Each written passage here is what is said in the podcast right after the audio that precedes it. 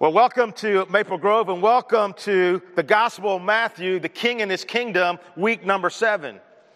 Now, this morning we're going to unpack chapter 4, verses 12 through 25 in a conversation that I am calling Follow Me. Someone say, Follow Me.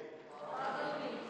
Before we go there, I, I want to take a look at a couple of verses found in 2 Corinthians chapter 1, which, by the way, was our Bible reading this week in our Bible reading plan. I'm going to send up another text today for you to join in and harass you a little bit, but it's pretty powerful.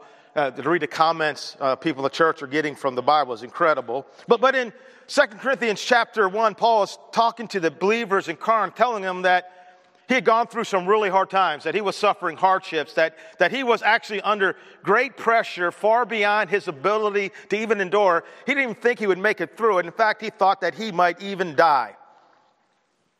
Have you ever been there? Have you ever suffered hardships? Have you ever been under some pressure that was far beyond your ability to endure, that you thought, there's no way I'm even going to make it through this one? If so, you're not the first. And if so, you're not alone.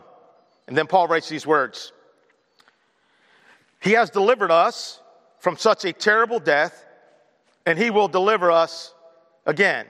We have put our hope in Him. Where's your hope? And when you're going through a hard and difficult time, where do you put your hope? We have put our hope in Him that He will deliver us again while you join in helping us by your prayers. Then many thanks on our, then many will give thanks on our behalf for the gift that came to us through the prayers of many. Then many will give thanks on our behalf for the gift that came to us through the prayers of many. Did you see it? You know, even though those believers in Corinth could not be with Paul physically in his struggles, they still played a huge part in Paul's deliverance. Why? That many will give thanks on our behalf for the gift that came to us through the prayers of many. Prayer matters. Prayer can really make a huge difference in the lives of people. Amen? God loves to answer prayers. God does answer prayers. And this time, I want us to do something as a group of Jesus followers who believe in the power of the mountain moving, sea parting, star breathing, giant slaying, ocean holding, dead raising, prayer answering God. Amen? We're going to pray. And, and one of the things we're going to pray for right now is can't imagine. I, I can't imagine, right? You and I don't have much to complain about, do we? Uh, there's people losing their homes, people have died, people have lost everything. Um, and though we cannot be there physically, right? We can pray. Amen? And prayer does make a difference. And so, you know, I, I debated how I was going to do this, and I'm going to do it this way. And if it makes anybody uncomfortable, oh well, sorry. But I think it's just too important, right? And I'm going to ask you guys if you would stand, if you could. If not, if you can't stand, that's fine. And like, I'm not telling you to hold hands or hug or anything like that, you know, but circle up and kind of face each other in a circle, right? So turn around to the people behind you, right? You, I know y'all can do this, right? Okay? You're a very intelligent group. It doesn't have to be a perfect circle. An oblong works just as fine, right? Okay? And, and uh, all right? And, and, so we're going to pray. And, uh, I'm going to give you guys time to pray silently. And if in your group, I know everybody's so wigged out and uncomfortable. What do we do here? I don't know. It's, it's all good, right? And so there'll be a time of silence. And if anyone in your circle wants to pray out loud, feel free to do so. There's no pressure to do this. But there's a lot of people under great pressure far beyond their ability to endure in Ukraine and in Russia right now right? In Poland, all those countries. And maybe even in your circle, some people are facing some difficulties that are far beyond their ability to endure. So let's go to God in prayer, knowing that it makes a difference. Let's pray. Heavenly Father, we just humbly cry out to you this morning, God. We know you are all powerful, all knowing, all present. A God who sees and a God who cares. And God, we just lift up all the sons and daughters, moms and dads, brothers and sisters, aunts and uncles, children, Lord, that are suffering right now, Lord. God, I pray that your presence would be felt. God, I, I pray that somehow you could turn this evil into a victory, God. I pray for those who have lost homes and lost loved ones, God. God, I, I pray that everyone will know that the only sure place, God, to put their hope is in you, that all other ground, God, is sinking sand. God, fill Ukraine with your, with your presence and power right now, God. God, I just pray that you turn it around. I pray that you turn things around, God. And God, I, I pray that you'll show us ways that we can help. And God, help us not to forget to pray and knowing that prayer makes a difference, God. I know you hurt for all the pain and suffering that's going on right now. It's not how you want things to be. And so, God, we cry out to you. We pray for your mercy and for your healing and for you to comfort the many, the tens of thousands, the millions who need it right now. In Jesus' name, amen. I got to tell you, thank you so much for praying. When I heard people start praying out loud, it was, it was absolutely beautiful in this room. Thank you so much. God heard and makes a difference. All right, let's do this. The Gospel, Matthew, week number seven. The conversation is called Follow Me. And before we dive into our text, it's important to point out that there's actually a about a one year time gap between the end of Jesus' temptation in Matthew chapter 4 and Matthew chapter 4, verse 12. About a year gap. And believe me when I tell you, a lot has happened in that, in that one year. Most is recorded by John in his gospel. In this gap, uh, we see the ministry of John the Baptist. I call him JTB, right? We see the ministry of JTB, and, and we see that powerful statement that he makes as Jesus' ministry began more, become more and more prominent. Some of John's disciples were a little upset and John make that statement that he must become greater and I must become less. In this gap, we see Jesus' first miracle, turning water into wine. In this gap, we see Jesus going into the temple and overturning the tables, clearing out all the money changers. In this gap, we see the early Judean ministry of Jesus, healing, teaching, and, his, and baptizing. In this gap, we see the powerful encounter that Jesus had with Nicodemus, telling him that you need to be born again, born of water and spirit to enter the kingdom. And then we see John the Baptist being arrested. Remember why he was arrested? Because he called out the sexual sin that King Herod was committing with his brother's wife. See, not only did he not condone it, he had the courage to call it out publicly. And listen, it's always dangerous to take a public stand against immorality. And his stand would not only lead to his arrest, but ultimately to his death because those committing the evil wanted to silence his voice but listen, God's voice cannot be silenced. In the end, He will always have the final say. Amen? A, a lot of stuff happened in this gap. Now to our text. When Jesus heard that John had been put in prison, he withdrew to Galilee. And here, here's a little map. It helps me to, to picture things, right? So you have this area of Galilee, you have the, you have the uh, Sea of Galilee down here. A little bit further, you have the uh, Dead Sea. You have Judea over here, Syria over here, okay? And we know from John's gospel that when Jesus withdrew to Galilee, he actually went through an area called Samaria, which was a surprising route for a rabbi to take because the Jewish people, especially the religious leaders, considered the Samaritan people less than, half breeds, and unclean.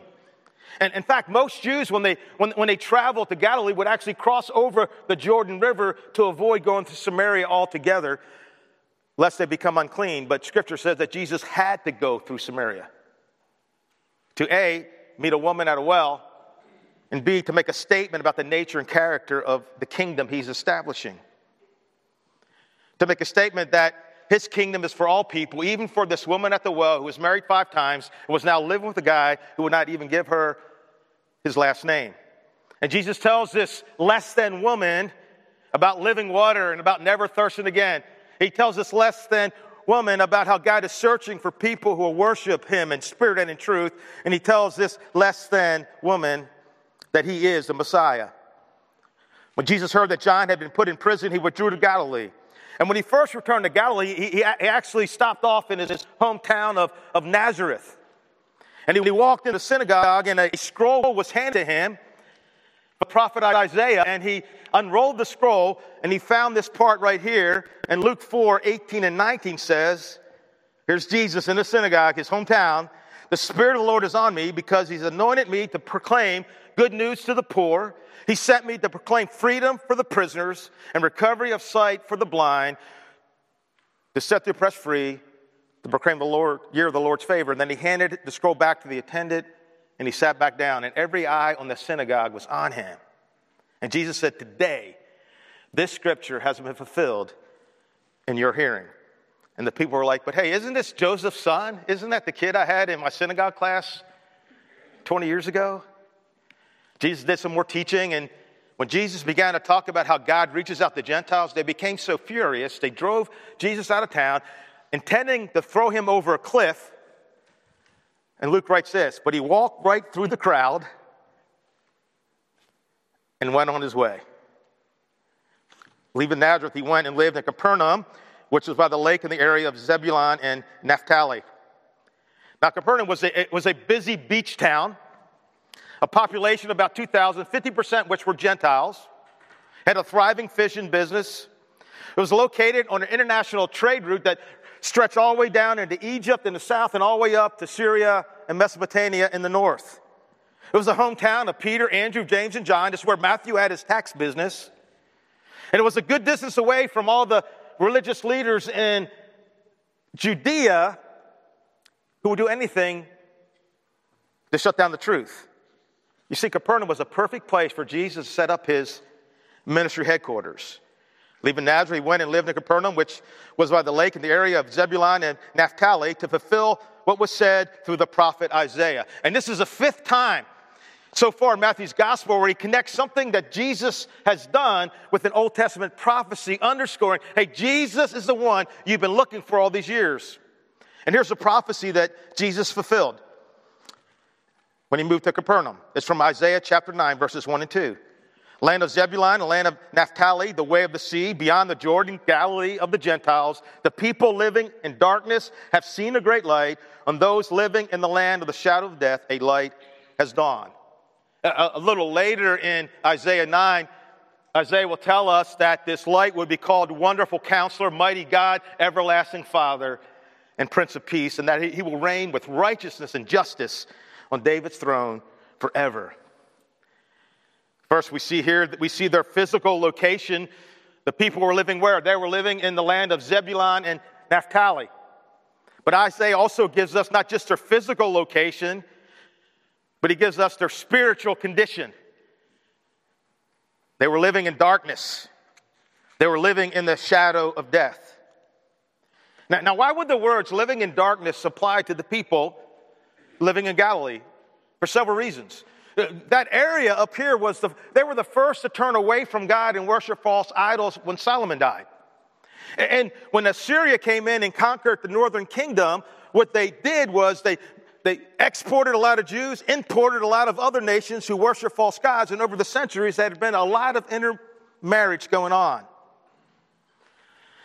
And so this area was an area that had suffered greatly in war, and had slid spiritually far from God. It's something I found interesting in my studies this week is that the, the word that's translated, at least in my Bible, as those living in darkness is actually the Greek word for sitting. Where do people sit? Where they're comfortable, right? Where they plan on staying for a while. I remember when I had my office in the front room and people would look in. If I looked out the window, they thought that meant you could come on in. And and they would say, I'm not going to take too much of your time. And if they ever did this, I'm like, okay, you don't really mean it because you're sitting down, right? You're sitting down and you're planning on staying, right? So people sit down where they're comfortable. I hope that wasn't you. I wasn't being offensive there. But people sit down where they're comfortable, where they plan on staying. And the people there had been comfortable in their darkness. And that describes many people in the world today, right? They're sitting in darkness. They are very comfortable living in their immorality. And they plan on staying there for a while. Jesus said in John 3, This is a verdict. Light has come into the world, but people love darkness instead of light because their deeds are evil. You see, Jesus goes to a place where people are sitting in darkness, a place where people are hurting, despised, rejected, and he sets up shop there. Like that becomes his mission field. And again, this speaks to the nature and character of the kingdom that Jesus is establishing. The king and his subjects are to go out into the darkness, amen? Right? They're to eat with sinners. They're to shine the light in darkness or to storm the gates of hell, and the gates of hell will not overcome them. And listen, many times it's often the needy person that's the fastest to recognize that they have a need. John 12, 46, Jesus said, I come into the world as a light so that no one who believes in me should stay in darkness. Colossians 1:13, he's rescued us from the dominion of darkness and brought us into the kingdom of the Son that he loves. Matthew continues in chapter 4, verse 17. From that time on, Jesus began to preach, Repent, for the kingdom of heaven has come near. Now, repentance is a prerequisite for entering the kingdom and, and for following after Jesus. And here's the deal when, when Jesus says, Repent, for the kingdom of God has come near, it's not a threat, it's an invitation. It's an invitation to a change of mind that leads to a change of heart, that leads to a change of life, that leads to living the life you're created to live. It's not a threat, it's an invitation. And we see here Jesus talking about this prerequisite as he begins his ministry in Matthew 4. Uh, we see this prerequisite as he ends his ministry in Luke chapter 24. That he opened their minds so they could understand the scriptures. That'd be great if he could do that for us. And he told them, This is what is written. The Messiah will, will suffer and rise from the dead on the third day, and repentance for the forgiveness of sins will be preached in his name to all nations, begin at Jerusalem. Begin his ministry, enter his ministry, and we see repentance at the forefront when his church was born. Acts 2, verse 37 38. When the people heard this, that Jesus is the Messiah, that they killed God's Son, they were cut to the heart and said to Peter and the other apostles, Brothers, what shall we do? Peter replied, Repent and be baptized, every one of you, in the name of Jesus Christ for the forgiveness of your sins, and you'll receive the gift of the Holy Spirit. Did God really say you need to repent to be baptized? Yeah, He did. Amen. Yeah, he did. Matthew continues As Jesus walking beside the Sea of Galilee, he saw two brothers, Simon called Peter and his brother Andrew. They were casting a net into the lake, for they were fishermen. Come follow me, Jesus said, and I will send you out to fish for people. At once they left their nets and followed him. Now, when you just read this, you think, this is kind of crazy. Like, like Jesus just kind of showed up. They never met him before, and they all of a sudden left everything to follow Jesus. No. They've been hanging out with Jesus for about a year. Ever since John the Baptist pointed to Jesus when, when, when Peter and Andrew were hanging around and said, Look, there's the Lamb of God who takes away the sins of the world, right? And, and so what we have here in Matthew 4 is Jesus said, Hey, you guys have been hanging out with me for a while. now it's time for you to go all in. Now it's time for you to follow me. Going on from there, he saw two brothers James, son of Zebedee, and his brother John, they were in the boat with their father preparing their nets. Actually, they were, that word prepare actually means a better translation is they were fixing their nets. Why? Because in Luke 5, Luke goes into more detail, and that's when Jesus had them catch a bunch of fish. And they, like, like Tristan talked about it, they, it about sunk two boats. And so their nets were torn. Jesus called them, and immediately they left the boat and their father and followed him. Jesus went throughout Galilee, teaching in the synagogues, proclaiming the good news of the kingdom, healing every disease and sickness among the people. Three phase ministry, right? Teaching, proclaiming, and healing. Teaching is imparting information. Preaching, kerusso, is not just imparting information, it's pleading with people to embrace and live out that information. And healing is showing compassion. News about him spread all over Syria, and people brought to him all who were ill with various diseases, those suffering severe pain, the demon possessed, those having seizures, and the paralyzed, and he healed them. Large crowds from Galilee, the Decapolis, Jerusalem, Judea, and the region across the Jordan followed him. Jesus said, Follow me. Two simple yet life changing words. But what do they mean? How do we know if we're actually following him? Answer those questions, I wanted to look at this, this phrase, these two words in reverse order, and talk about the me we're supposed to follow first. See, the identity of the one we're called to follow really makes a big difference. In fact, there are some people who may say, Follow me. However, to do so would not be a very good idea.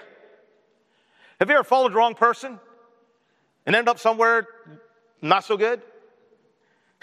well, uh, uh, a, memory popped into my mind, not a song, I'm sorry. If a song comes up, I'll sing it, you know, because yeah, I know you all love my singing.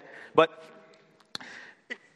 when Laurie and I moved from Florida to Georgia, we were there for less than a month at our church, and they had something called a progressive dinner.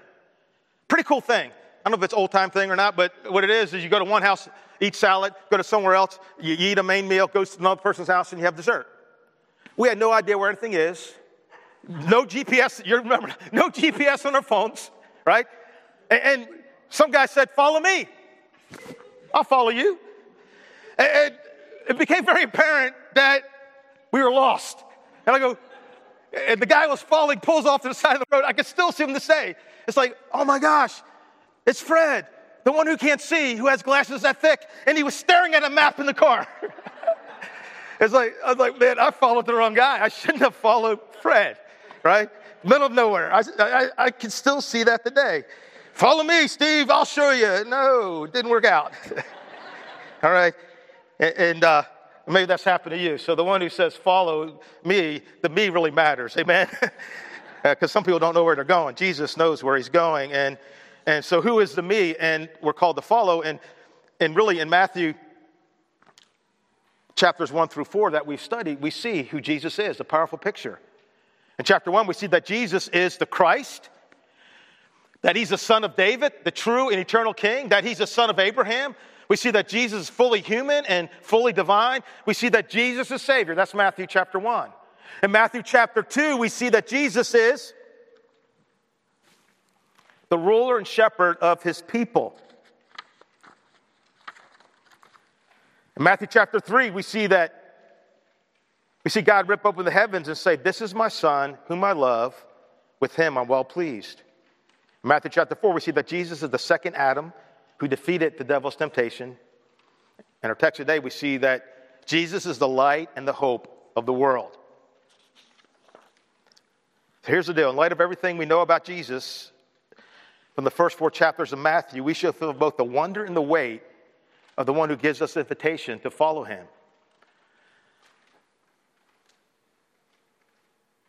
Maple Grove, this is Jesus, the Savior, the Messiah, the Christ, the promised one, the king, God with us, the one that wise men bowed down before, the one whose birth and life are the culmination of generations of prophecy and anticipation. He is a Savior King, He's a righteous judge of the world. He's perfectly filled with God's Spirit. He's the one that God loves. He's the light of the world, hope of all people, and the ruler and shepherd of all mankind. One of the authors of one of my commentaries wrote this There's only one conclusion to draw when we hear the invitation, Follow me. Jesus is worthy of far more than church attendance and casual association. We have such a dangerous tendency to reduce Jesus to a poor, puny Savior who's just begging you and I to accept Him into our lives, as if Jesus needs to be accepted by us. Jesus doesn't need our acceptance. Amen?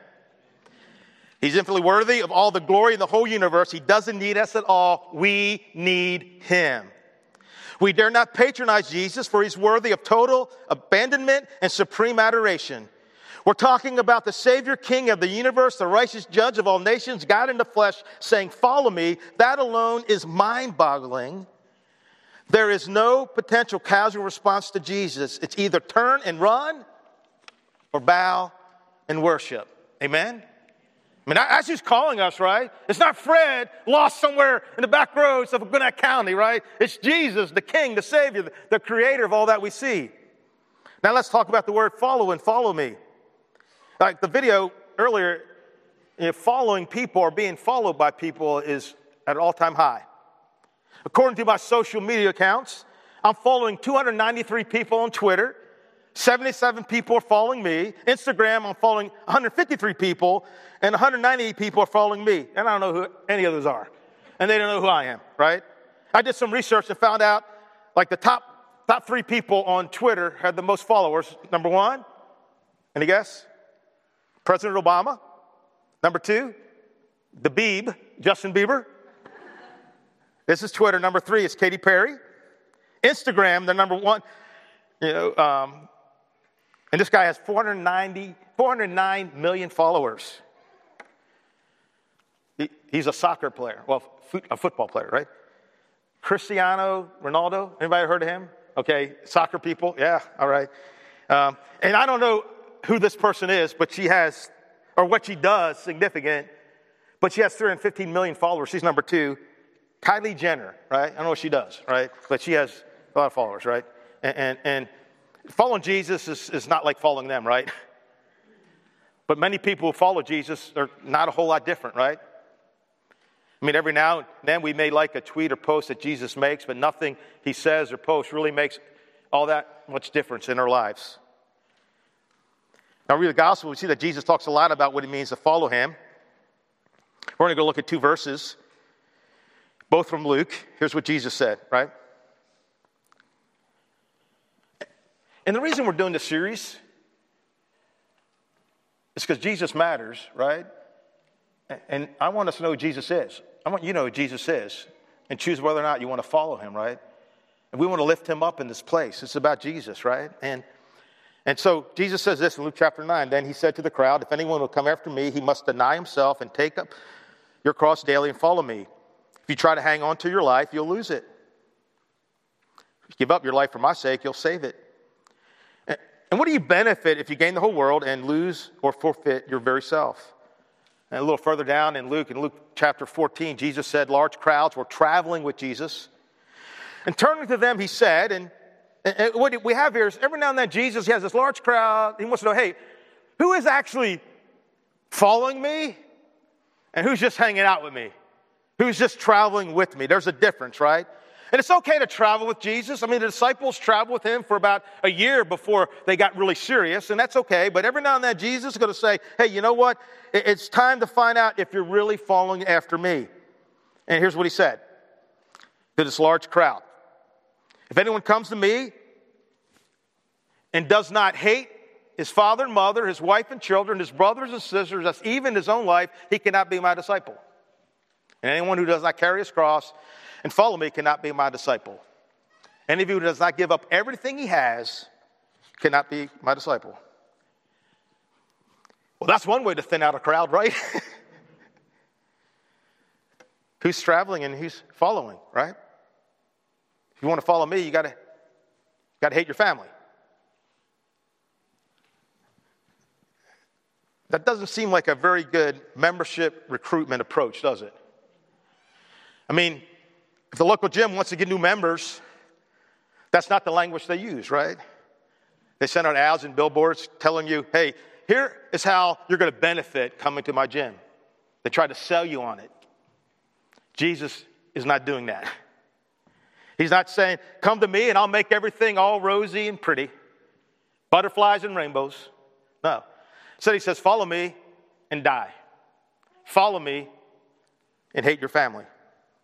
Why does he use that language? I mean, obviously, if you take it literally, he's not, it, it contradicts other scriptures, right? But what he's saying is, some, some translate it as you have to love Jesus more than. In other words, Jesus is first and everyone else is a distant second. But I understand the, the, the people in that crowd that day in the first century, they knew that following Jesus many times meant that their family would disown them, could lose their jobs, lose their livelihoods.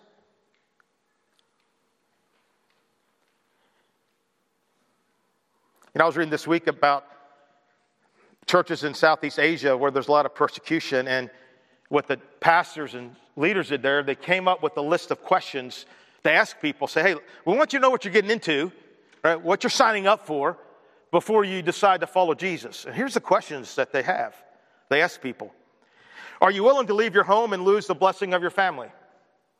Are you willing to lose your job? Are you willing to forgive those who persecute you and share the love of Christ with them? Are you willing to give an offering for the Lord?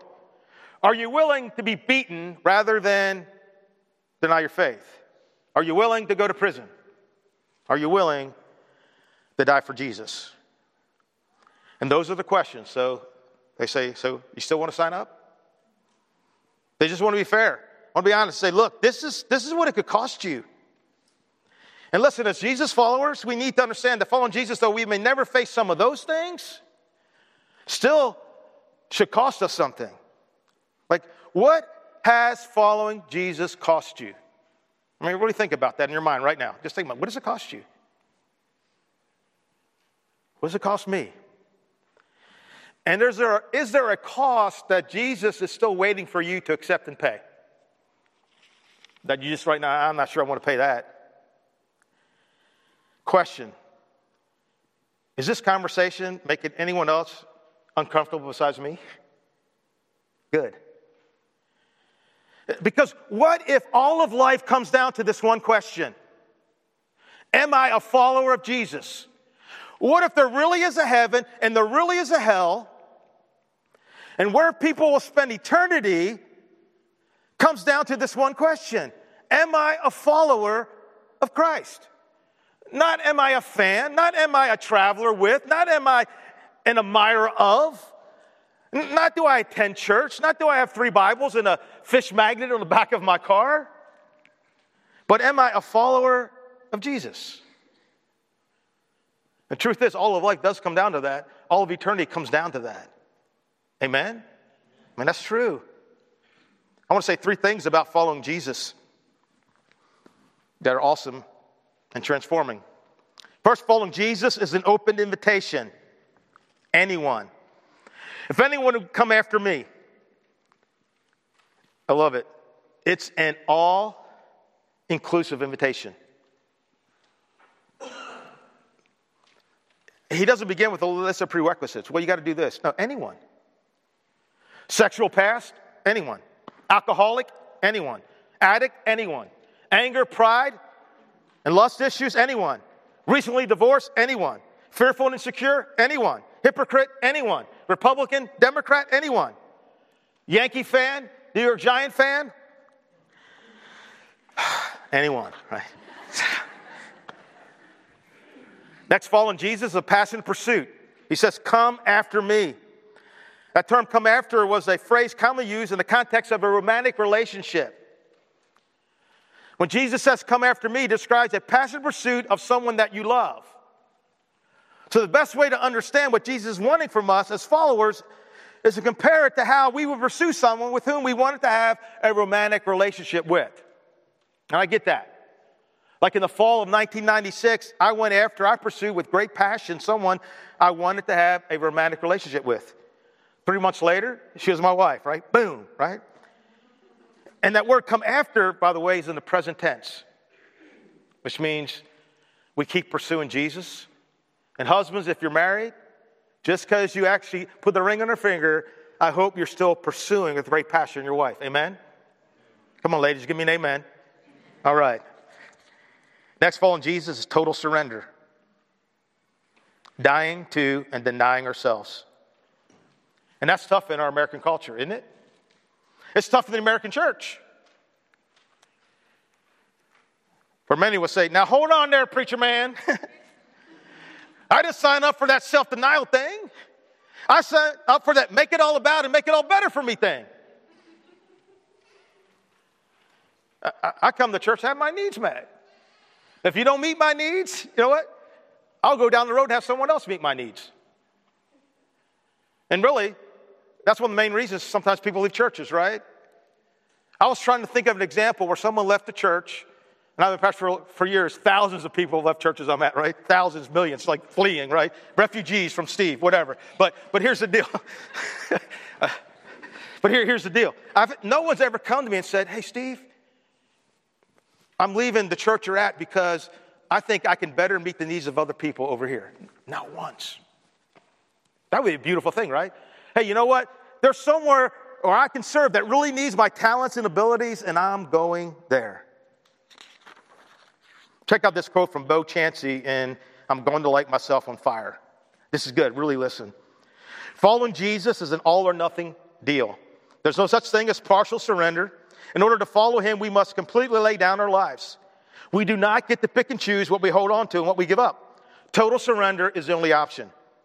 Take a moment to examine your life. Who's in charge? Who's calling the shots? Who is the director of your life? Is it you or is it Jesus? It can't be both. If you answer both you and Jesus, then total surrender has not occurred. Jesus will not stand for it. He will not share his throne. Call him selfish if you like, but that's just the way it is. Jesus desires you, and he's not willing to share you with anyone, including yourself. Total surrender is an outlandish extreme, is outlandishly extreme that produces discomfort in most. We may believe or accept that concept on a cognitive level, but in our hearts, most of us are holding on to hope that there will be a little wiggle room on the deal. We may desire the appearance of surrender, but we clearly know who's in control. This is not one of the fuzzy, hard to interpret theological ideals. It's clear cut. Total surrender and nothing less is required. Nowhere in Scripture do we see Jesus backing off this. Jesus wants all of you. He wants your hopes, your dreams, your goals, your plans, your agenda, your lifestyle, your families, your relationship, your jobs, your service, your hobbies, your gifts, your talents, your money, your abilities, your passion, the list goes on. He purchased you, he purchased you, and the price was significant. I love this last line. Jesus is not negotiating the deal with you. His final offer is on the table. Amen? I don't, I don't know whether to say mic drop or ouch. But dying to yourself may mean signing up to serve in the children's ministry at the Grove or somewhere else using the talents and abilities God gave you to make this church stronger. It may mean reworking your budget so that God gets the first fruits of your income as He requires. It may mean forgiving the person who hurt you without getting anything in return. It may, it may mean loving someone who's not been kind to you Dying to yourself may mean taking a risk and going to lunch with a friend and working Jesus Christ into the conversation because you care about where they will spend eternity. It may be speaking publicly about something that is morally wrong, even though, like with JTB, you know it may cost you everything. It may be going on vacation, it may be giving up your vacation time and money to go on a mission trip like some are doing to go to Mexico. There's a meeting after church. The Holy Spirit saying you should go. Maybe you should go. It may mean volunteering somewhere in the community to make Jesus known. I understand, following Jesus like the crowds cost you nothing. They were there for the party, they were there for the food, they were there for the healing, they were there for the excitement. But following Jesus like a disciple will cost us greatly. Amen? Following Jesus is an open invitation, a passionate pursuit, and a total surrender. Okay, we're about to wrap up, but you need to listen. I want to talk about why following Jesus is worth it. Because no one is who Jesus is. Jesus is God the Son. He's the Alpha and Omega. He's the beginning and the end. He's the creator of all that we see, this beautiful weather. He created that. He's all powerful, He's all knowing, and He's always there. He's the King of Kings, the Lord of Lords. He's the Christ. He's our Savior. He's our Redeemer. He's our Deliverer. He's the wonderful counselor, mighty God, everlasting Father. He's the Prince of Peace. He's a ruler and shepherd of his people. He's the hope and light of this world. He was and is and he always will be. No one is who Jesus is, and no one has done what Jesus has done. Jesus has cleaned up our past. Jesus paid a debt he did not owe because we owed a debt that we could not pay Maple Grove, in Christ we are free and we are forgiven. In Christ we are free and we are forgiven. Amen. Oh, we're free and forgiven. Oh, what's for lunch? Oh, really? Oh, I'm free and forgiven. Yeah, I heard that before. Yeah. Sorry. Uh, Jesus has guaranteed our future and a forever, right? Without pain, forever without disease, sorrow, death, divorce, wars, refugees, conflict, disappointment, failure. And Jesus has filled our today with his presence. No one is who Jesus is. No one has done what Jesus has done, and no one can do what Jesus can do. He can do anything. Amen? Like nothing's impossible for him. Jesus can deliver what he promised. He can bring peace any conflict. He can conquer any problem. He can calm any storm. He can defeat any enemy. He can move any mountain. He can part any sea. He can restore what is broken. He can bring life to what is dead. He can heal our hurts. He can take us home to the Father. No one can do what Jesus can do. No one has done what Jesus has done. No one is who Jesus is. And no mission can accomplish what his mission can change lives and hearts, redirect, redirect people's forevers, give hope to the hopeless, belonging to the lonely, freedom to the captives, forgiveness to the lost, peace to the troubled, purpose to the drifting. No mission can accomplish what his can. And what Jesus did 2,000 years ago, he's still doing today through his followers. I tell you the truth. Anyone who believes in me will do the same th- works I've done, and even greater works. John 14, 6, because I am going to be with the Father. And when I go to be with the Father, I will send my Spirit, I will send the Spirit to empower my followers. It's hard, it's difficult, and it's worth it. Towards the end of Jesus' ministry, in Matthew 19, uh, Peter asked Jesus a question. He says, We have left everything to follow you.